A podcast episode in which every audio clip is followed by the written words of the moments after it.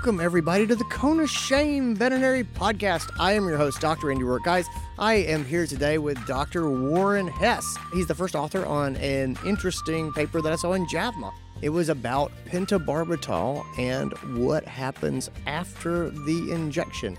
And I'll, I'll be honest, it was something I was not really aware of. I genuinely don't really think about what happens after we perform euthanasia. And it turns out there's a number of things we need to at least have some eyes on. There's some liability for veterinarians. There are there are some environmental impacts. There are impacts around rendering and and feed and food. And it's just it was something I had not really considered in a long time, and so it was a really good refresh. So anyway, this is a short conversation where we get right into it and just sort of talk about what do veterinarians need to know? What do they need to remember? What should we be talking to pet owners and animal owners about before we do euthanasias as using pentobarbital? So anyway, that's what it is. Let's get into this episode. This is your show. We're glad you're here. We want to help you in your veterinary career. Welcome to the Cone of Shame with Dr. Andy Roark. Welcome to the podcast, Dr. Warren Hess. How are you? I'm great, Andy. Thanks for having Uh, me. I am very excited that you are here. For those who don't know you, you are uh, you are a veterinarian. You are also the American Veterinary Medical Association's disaster coordinator, which I think is the best title you could possibly have. You are also an associate director in the AVMA's Division of Animal and Public Health. And so I just became sort of aware of some of your work quite recently. I was actually reading through the JAVMA issue that came out earlier this year, and you were the first author on a paper called Survey of Veterinarians Who Use Pentobarbital for Euthanasia Suggests Knowledge Gaps Regarding Animal Disposal. It was actually an interesting uh, survey that you did about what veterinarians know and don't know about what happens with animal disposal after we use pentobarbital. And it was funny because I looked at this and I thought I would check every no, I am unaware box on the whole survey.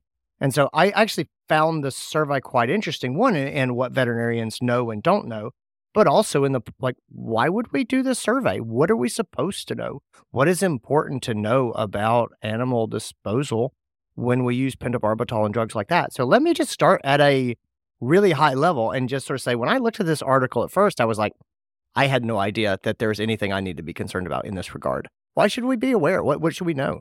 Well, Andy, you're similar to most of us, I think, especially if we come from a small animal background, which which I do. Go through vet school, you know, we're taught phenobarbital is one of the choice agents for for euthanasia, and we're taught how to use it, but we're not really taught much more than than that. Yeah. And what we're learning about phenobarbital is it doesn't break down very well after it's after it's injected into the body for for euthanasia purposes. And that can create quite a bit of a problem. The scope of the problem is multifactorial. Okay. Uh, it ranges from issues with traces of pentobarbital ending up in food and feed through a variety of processes. It impacts renderers and it also impacts uh, scavenger animals that might Mhm. get access to a carcass or animal remains. And it also impacts the environment.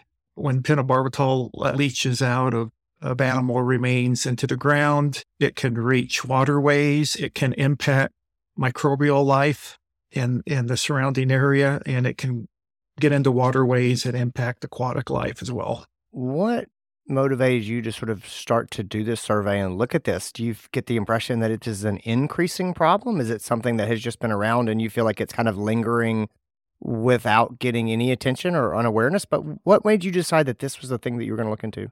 Back in 2018, there were a couple of incidents where pentobarbital was detected in pet food. And that started a discussion between AVMA and the FDA about why was that happening and what could we do to bring better awareness to not just veterinarians, but other industry professionals out there as well. How does that happen? How do, how do we end up with pentobarbital in pet food? the FDA would probably be the best one to answer that accurately. but my my understanding is that there were two different scenarios. One where there was enough pentobarbital in some meat products that were used for pet food that it actually impacted the animals that were consuming it. Okay. The other scenario was, that, and I don't even recall what organization it was, but at, after that event happened where animals, where their health was impacted, an organization just grabbed some pet food off the shelf and ran, had a lab run pentobarbital levels and detected it in those products, even though it wasn't causing clinical signs in animals. So that brings up the issue that probably rendering products were involved. And, you know, the more sensitive our tests become, the easier it is to just pick up minute amounts of, of pentobarbital. And, and any amount of pentobarbital in a food or feed product is what FDA considers an adulteration and, you know, would be cause for recall. Are there guidelines or precautions that veterinarians should be taking when they use pentobarbital that you think that veterinarians don't know or they're not aware of? Well, the first thing I would say is that veterinarians should understand that their responsibility about the drug pentobarbital that they use doesn't end when they inject it. Their responsibility continues for any impacts that occur from that animal after it leaves their clinic or after they leave the farm or or anything like that. So that would be the first thing to, to be aware of. There have been veterinarians that have been prosecuted for the impacts that pentobarbital had on on protected species of animals that uh, ended up having access to those animal remains and being impacted by it. There were veterinarians that were prosecuted because I'm guessing you're saying like like are we talking about endangered species or protected species scavenged something? Like what what, what does Yes. that look like? So, you know, they euthanize a horse, for example, and leave it with the owner to take care of. And the owner doesn't take care of it, just leaves it out in the field. And, you know, eagles or something like that come along and feed on it and either die or are severely impacted from the pentobarbital that they're getting they're getting from the meat that they're eating. I'm looking at my career and I'm going, where did I mess this up? So the first thing I say, do I have concerns if I'm using cremation service, something like that? So your standard small animal veterinarian, and we've got pets. We've got we're gonna we do our injection. We send the pet off to be cremated. Is there is there anything that I should be thinking about that? Should I give that a second thought, or is that an acceptable disposal that does is not going to have any problems? Now, as far as we know, cremation is probably one of the best ways to dispose of animal remains that have been euthanized with pentobarbital. There really hasn't been a lot of study along that line, but the temperatures that uh, cremation services reach to cremate animals should degrade the pentobarbital. Hey guys, is your clinic slowing down? Are you having more open appointments than you had in the past? Are you wondering a little bit of, about what you need to do to get clients to one, come into the building, and then two, listen to your doctors and your staff when they get there? Well, you, my friend, might need to head over to the Uncharted Conference in April. That's right, it's in Greenville, South Carolina. It is April 18th through the 20th. This is the granddaddy of the Uncharted Veterinary Conferences. This is the one that we started with. This is our marketing and strategy conference back to our roots. I love this stuff. The theme of this conference is standing out in a sea of noise. It is all about strategic communication, it is about getting heard.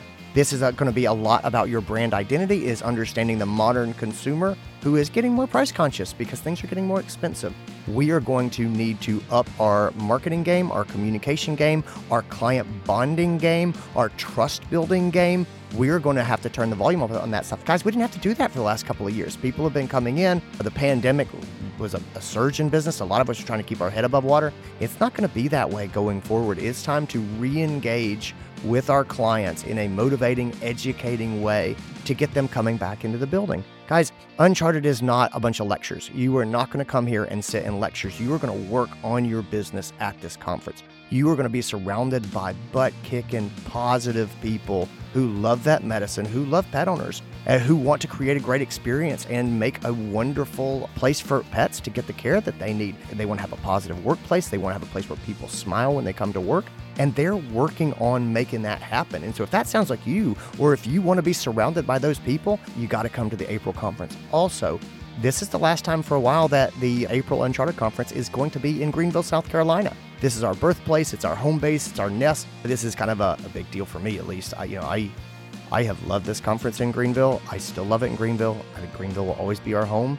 But guys, we're spreading our wings. We are going to be moving out and doing new things and going to new places, and it is going to be amazing. But if you want the original Uncharted experience, if you are like, man, I've heard so many people talk about Uncharted in downtown Greenville and how the conference just fits into that community and how amazing it is, this is your chance. You want to be here. Also, if you have been an Uncharted member, if you've come to our conferences before, if you loved it, you always thought there'd be a chance to come back to the old Westin Poinsett in downtown Greenville, uh, you should grab a spot.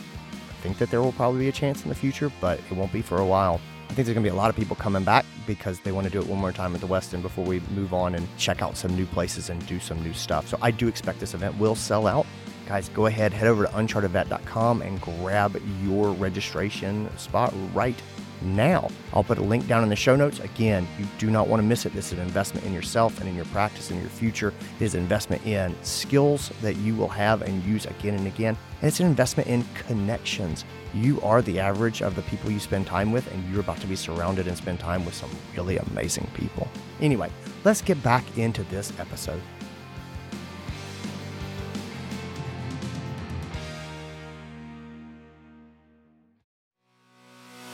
Do you think that veterinarians need to not allow pet owners to take the body of pets home? Or do you think that we should not allow, say, farms to dispose of bodies without some sort of supervision or some sort of a waiver? Or I, what what does that look like? Are we are we going to not yield access back to pet owners after they have this drug in the body, or are we going to legally protect ourselves? Like, what what is what does that look like in your mind? Well, um, you know, AVMA hasn't come out with a position on that. My personal opinion is that I hope we don't get to the point where people are afraid to send animals home or, you know, leave animals at a farm. But hopefully, better education, better awareness by the veterinarians, better education to the clients, and maybe some forethought about how things are going to happen rather than an afterthought of now that we've euthanized this animal, what are we going to do? Because you want, you hopefully want with forethought, you can plan ahead and, and let people know what really needs to happen if the animal's not going to go for, you know, stay with the veterinarian, you know, under their control. And that probably will solve a lot of problems. Certainly the number one message that's out there that not all veterinarians apparently are aware of is that pentobarbital should not be utilized in animals that are going to go for intended for food or feed products. So that right. means either directly to a, you know, to be processed for meat or to go to a renderer and to have rendering products. It's a, it's a big issue right now in the rendering industry. And a lot of people that deal with uh, cattle and horses know that there's been a major shift in the rendering in- industry over the past five or six years. And it's much uh, more difficult to, well, a, a, lot of renderers will not even pick up horses anymore. So that's yeah. really limiting the options for horse carcass disposal. And some renderers won't even pick up cattle anymore uh, off of farms. The only products that they will pick up are from slaughterhouses. They'll pick up unused product from slaughterhouses, and that's all they'll do because it costs tens of thousands of dollars to do a cleanup in a rendering facility once pentobarbital's been detected. And most renderers are now, because of this issue, most of them are routinely scanning, you know, doing spot tests for pentobarbital residues in their products. Do you think there's fallout for veterinarians if you're called out to the farm and you're going to put cattle down or, or something and, and they go, oh, no, no, no, we're, we're not rendering this. And then they change their mind or like, is there anything that we need to do to sort of protect ourselves? Is this going to come back on me when I go and I do a euthanasia and I, I, this is not what I thought was going to happen. And and maybe the story that I get is not accurate or the the intentions change after I leave. Do I need to to to cover myself in a significant way? I'm not a lawyer right? But my my suggestion would be to document document yeah. your discussion you know what you talked about with the owner. Make sure it's in the record and that way you've probably protected yourself as best you can. If if I have a just a dog or a cat come in and they come in for a euthanasia appointment or I go and I do a house call and I've had plenty of clients who say, you know, I have a spot in the yard where I'm going to bury, you know, Capsy and that's that's it's her spot.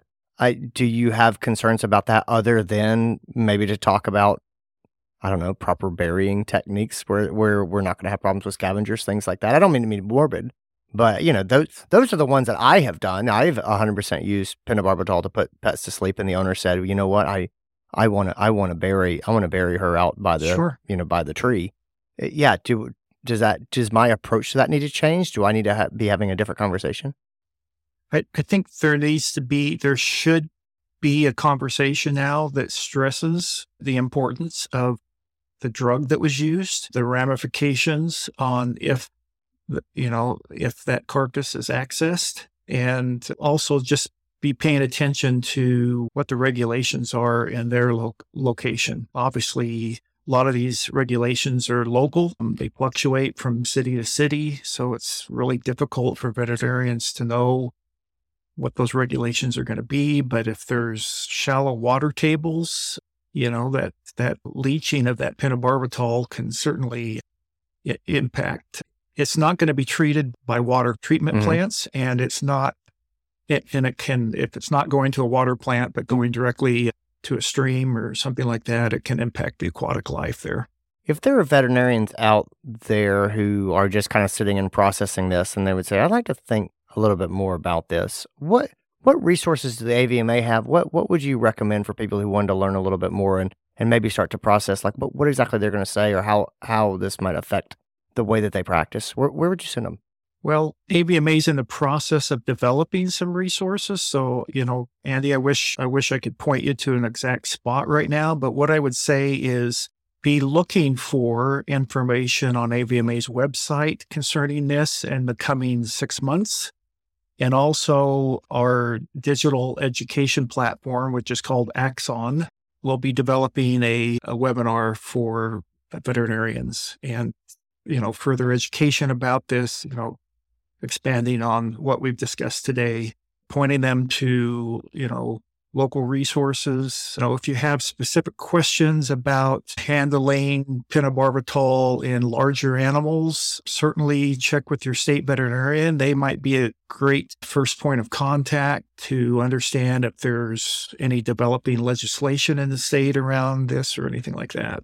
Good. All right. Well, that sounds good. Dr. Warren Hess, thanks so much for being here today. I really appreciate your time. Guys, thanks for tuning in. I will put a link to the original JAVMA article in the show notes. I'll also link up to Axon the educational portal for AVMA, and hopefully you guys will be aware when they release new information there. Thanks, Andy. Hey, thanks a lot. Thanks, everybody. Talk to you later. And that's it, guys. That's what I got for you. Thanks for being here. Thanks to Dr. Warren Hess. I, I hope you guys learned something from this. I hope you got something to think about. I've been thinking about it a little bit since the interview and just going, you know, what, how would I say this? And when when pet owners want to take their pets home to bury them at home, what's what's my communication strategy going to be? So I've been rolling it around. It's definitely been a good conversation for for sort of thought provoking purposes. Anyway, guys, thanks for being here. Take care of yourselves, everybody. I'll talk to you later.